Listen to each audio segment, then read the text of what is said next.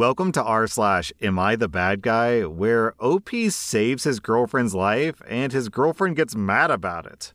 I'm a 28 year old guy, and am I the bad guy for telling my fiance, who's 29, that I could not rely on her in a life or death situation? I have what I think is a very good sense of situational awareness. I'm a quick thinker, and I tend to not panic in dangerous situations. My fiance, on the other hand, is the exact opposite. If I'm being nice, I would say that she doesn't have an awareness of danger. If I'm being honest, I would say that she has the survival instinct of a panda raised in captivity. She has no sense of danger around her, doesn't constantly examine her surroundings for things that could be dangerous, and when things are bad, her reaction is to panic and scream. On Friday, we went out on a friend of mine's boat and we got into a dangerous situation. We were anticipating light rain, but we ended up with downpour high winds and high waves. While me and the other men were trying to strap things down and keep the boat from capsizing, my fiance screamed and cried for dear life. She was in hysterics. And I get that it was a scary situation, but her,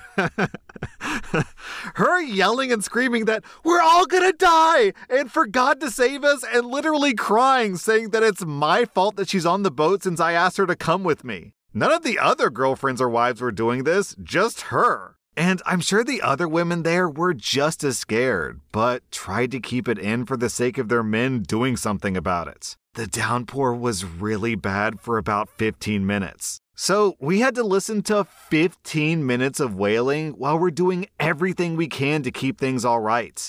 We made it back safe with little more damage than a few spilled white claws. On the car ride home, I told my fiance that we needed to talk about how she was behaving during the crisis. Not only was it incredibly embarrassing in front of my boys, but it was distracting, unhelpful, and telling. I told her that today proved to me that if I was in a life or death situation, I couldn't rely on her to be any help or do anything except make things more stressful. I said that she needed to learn how to not panic and be helpful. She got unbelievably mad. She said she thought she was going to die and had reason to freak out. I told her that all of us were scared, but none of us were as ridiculous as she was. We argued the entire ride home, and she's still pissed off at me. I think I was right to say this, especially since we plan on spending our lives together and raising a family, and I can't be the only level headed one. Am I the bad guy? Also, OP clarifies that during the storm, the reason why none of the women helped is because they aren't boaters, but the guys are boaters, so the women didn't really know what to do during the storm, but the guys did. This has nothing to do with them being women and just the fact that the men were experienced boaters and the women weren't. I've been in two situations I can think of in my life that were kind of life or death situations. I don't know if the outcome would have actually resulted in death because it wasn't super high stakes, but it could have. One was when a guy was choking and I gave him the Heimlich maneuver. The second was I was driving on the interstate super fast, like 65 miles per hour, and I look in my rearview mirror and the guy coming at me is coming super fast. I know 100% certain that he's going to hit me. But luckily, I was able to avoid getting hit by altering my driving, and instead of him crashing into me at 65 miles per hour, it was more of like a light tap on my bumper. So again, I don't know what would have happened if I hadn't done the correct thing. I don't know if someone would have died, but I can say that in both of those situations, I had to really, really focus on what I was doing. And you know, and you know what doesn't help with focusing? Oh my god, we're gonna die and it's all your fault! So, like every true dad, I love the story of Chesley Sullenberger when he landed the plane. And I've watched the YouTube video of him, like the recreation of what happened on the cockpit and him giving interviews about what he did. I've listened to those YouTube videos probably like 20 times altogether. And the way he tells the story, Sullenberger was like flying the plane, it was his plane. And when the crisis happened, when things really started to go downhill, he talked about how his co pilot remained calm, collected, and even though the co pilot wasn't actually flying the plane, he was still doing all the necessary steps that he had to do to see if he could turn the engines on, to troubleshoot, to come up with ideas, to just be a helpful force. Because literally, if Sullenberger didn't do what he had to do in that situation, they were all gonna die. And the co pilot wasn't panicking, he was being helpful. I don't want to be too harsh on this woman because if you're in a life or death situation, panic to some degree is logical. However, you're right, Opie. If you're in a life or death situation, you can't rely on your girlfriends. And odds are good that at some point in your life, you are going to be in some emergency situation from a car wreck or a baby getting sick, or, you know, who knows what's going to happen in your future? A fire, it could be anything. So, sitting your girlfriend down and being like, yo, you need to chill out and get a grip because sometime in the future, you might be in a life or death situation and there's no one to bail you out, so you have to do it yourself. And what are you going to do in that situation? Just scream and cry and then I guess just die, right?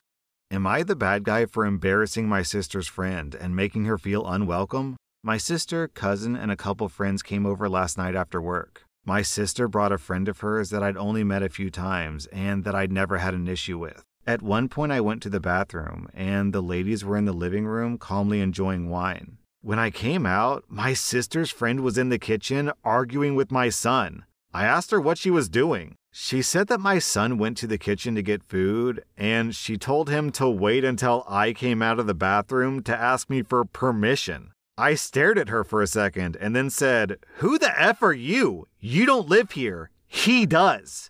Who are you to tell him that he can't go into his own kitchen? She looked surprised and said that she was trying to be helpful. I repeated my question of why she thought that it was okay to tell someone they can't use their own kitchen when she's a guest in someone else's house. She dodged the question and then brought up that she's a teacher, which isn't even relevant, and sometimes kids try to get around the rules. I asked her what that has to do with anything. I then asked, Who even gave you permission to go into my kitchen? She said that she followed my son in. I said, So you think my son needs permission to go into his own kitchen, but you can go wherever you like in my house without invitation? So you have more rights here than he does? She said that she didn't feel welcome anymore and was leaving. She went back to the living room, grabbed her bag, and walked out. My sister asked what happened, and I explained that she had a disagreement with my son. My cousin and some of the other ladies said they thought that it was strange she followed him into the kitchen and had been wondering why she did that, and thought that her motive was weird as hell. My sister and a couple of other ladies said that her behavior was perfectly normal, and I was unnecessarily hostile to her. My cousin said, But why would you confront a child you don't know instead of saying something to the aunt who's right here? That's so weird. Everyone but my sister acknowledged that that part was weird, and we all moved on. Later, my sister confronted me privately and said that she was upset that I chased off her friend. She said that she really likes this woman and that I was way over the top in the way that I spoke to her. I can be a little extra when it comes to defending my kids. So, was I the bad guy? I'm on the cousin side. Why didn't. Okay, what? If she thought your son was doing something wrong, why not just nudge the aunt and be like, hey, can he go in the kitchen? Or even better, just wait until you come out of the bathroom and say, Hey, I noticed that your son went to go to the kitchen to get some food. Is that allowed? Okay, so that would be the normal, logical response. But even then, we've got the added layer of I don't even understand why she's so uptight about this. My this is a guess. This is a complete shot in the dark. But my guess is that she's one of those people who grew up in a household where you always have to ask permission to get food. And she's just literally never learned that that's not normal, that that's the exception, not the rule. So she thinks that everyone has to ask for permission to get food. And I guess maybe she's just never learned that that's not normal. So she thought that she was helping. But even then, even if that is the case, why wouldn't she just notify the aunts? Yeah, this is really weird behavior, OP. I almost, what is going through this lady's head? What is she thinking? You know, normally you can kind of put yourself into someone else's shoes and think, okay, well, they're just being entitled or angry or emotional. Whoa, what is this woman doing? Is it that she just wants to be bossy? She likes to boss around kids? Maybe that's why she became a teacher. I dream of one day becoming a teacher so I can boss around children and tell them what to do. Maybe? I don't know. OP, you get zero out of five bad guys. What you did was completely normal, and she gets, I guess, two out of five bad guys. I'm also giving her two out of five on the weirdo scale because I just can't figure this lady out. I'm also giving your sister 1.5 out of 5 bad guys because even though I do understand why she's upset that you chased off her friend, the thing is, this is your house too, so she's kind of responsible for her guests. So she can't bring a guest in who disrespects you and then criticize you for kicking her out. Well, you didn't even kick her out, you just told her what's what and she left on her own. So your sister being upset at you is a bit unfair to you. Am I the bad guy for refusing to pay for my gender reveal cupcakes? I'm a 22 year old woman, and I found out last week my first baby's gender, and it's a little girl. My family's excited about it, so I decided to do a small gender reveal over the Easter weekend. A few days before, I asked a small local business if she could please make 12 cupcakes with pink and blue icing on top and pink icing in the middle. She agreed and said they'd be ready to collect Friday evening. The plan was to pick the cupcakes up on Friday, invite friends and family over on Saturday, and give the guests a cupcake which would reveal the gender. I only invited a few guests because my apartment is fairly small, and I didn't want to do a large gender reveal anyway, just something cute and fun. Plus, everyone loves cupcakes. So Friday evening came, and the small business owner, Claire, gave me her address to collect the cupcakes from. She said they'd cost 25 pounds and they were ready to collect whenever. I drove to her apartment and knocked on the door. She greeted me there with the box of cupcakes, and they looked amazing. They were exactly how I imagined them and thanked her for them. She gave me the box, but just as she did, her large pet dog came running up to me, barking, and jumped at me, knocking the box of cupcakes all over the floor. Claire apologized and shut the dog inside, as he was still barking and jumping at the door. She said that it's because he gets excited when people come and visit, but he wouldn't have hurt me because he's friendly. At this point, I didn't know the damage to the cupcakes because the box landed upside down. I picked it up, and the cupcakes were ruined. The icing had smashed all over the box, and some cakes had spilled out onto the ground. Claire looked horrified, as she had spent a few hours making them for me.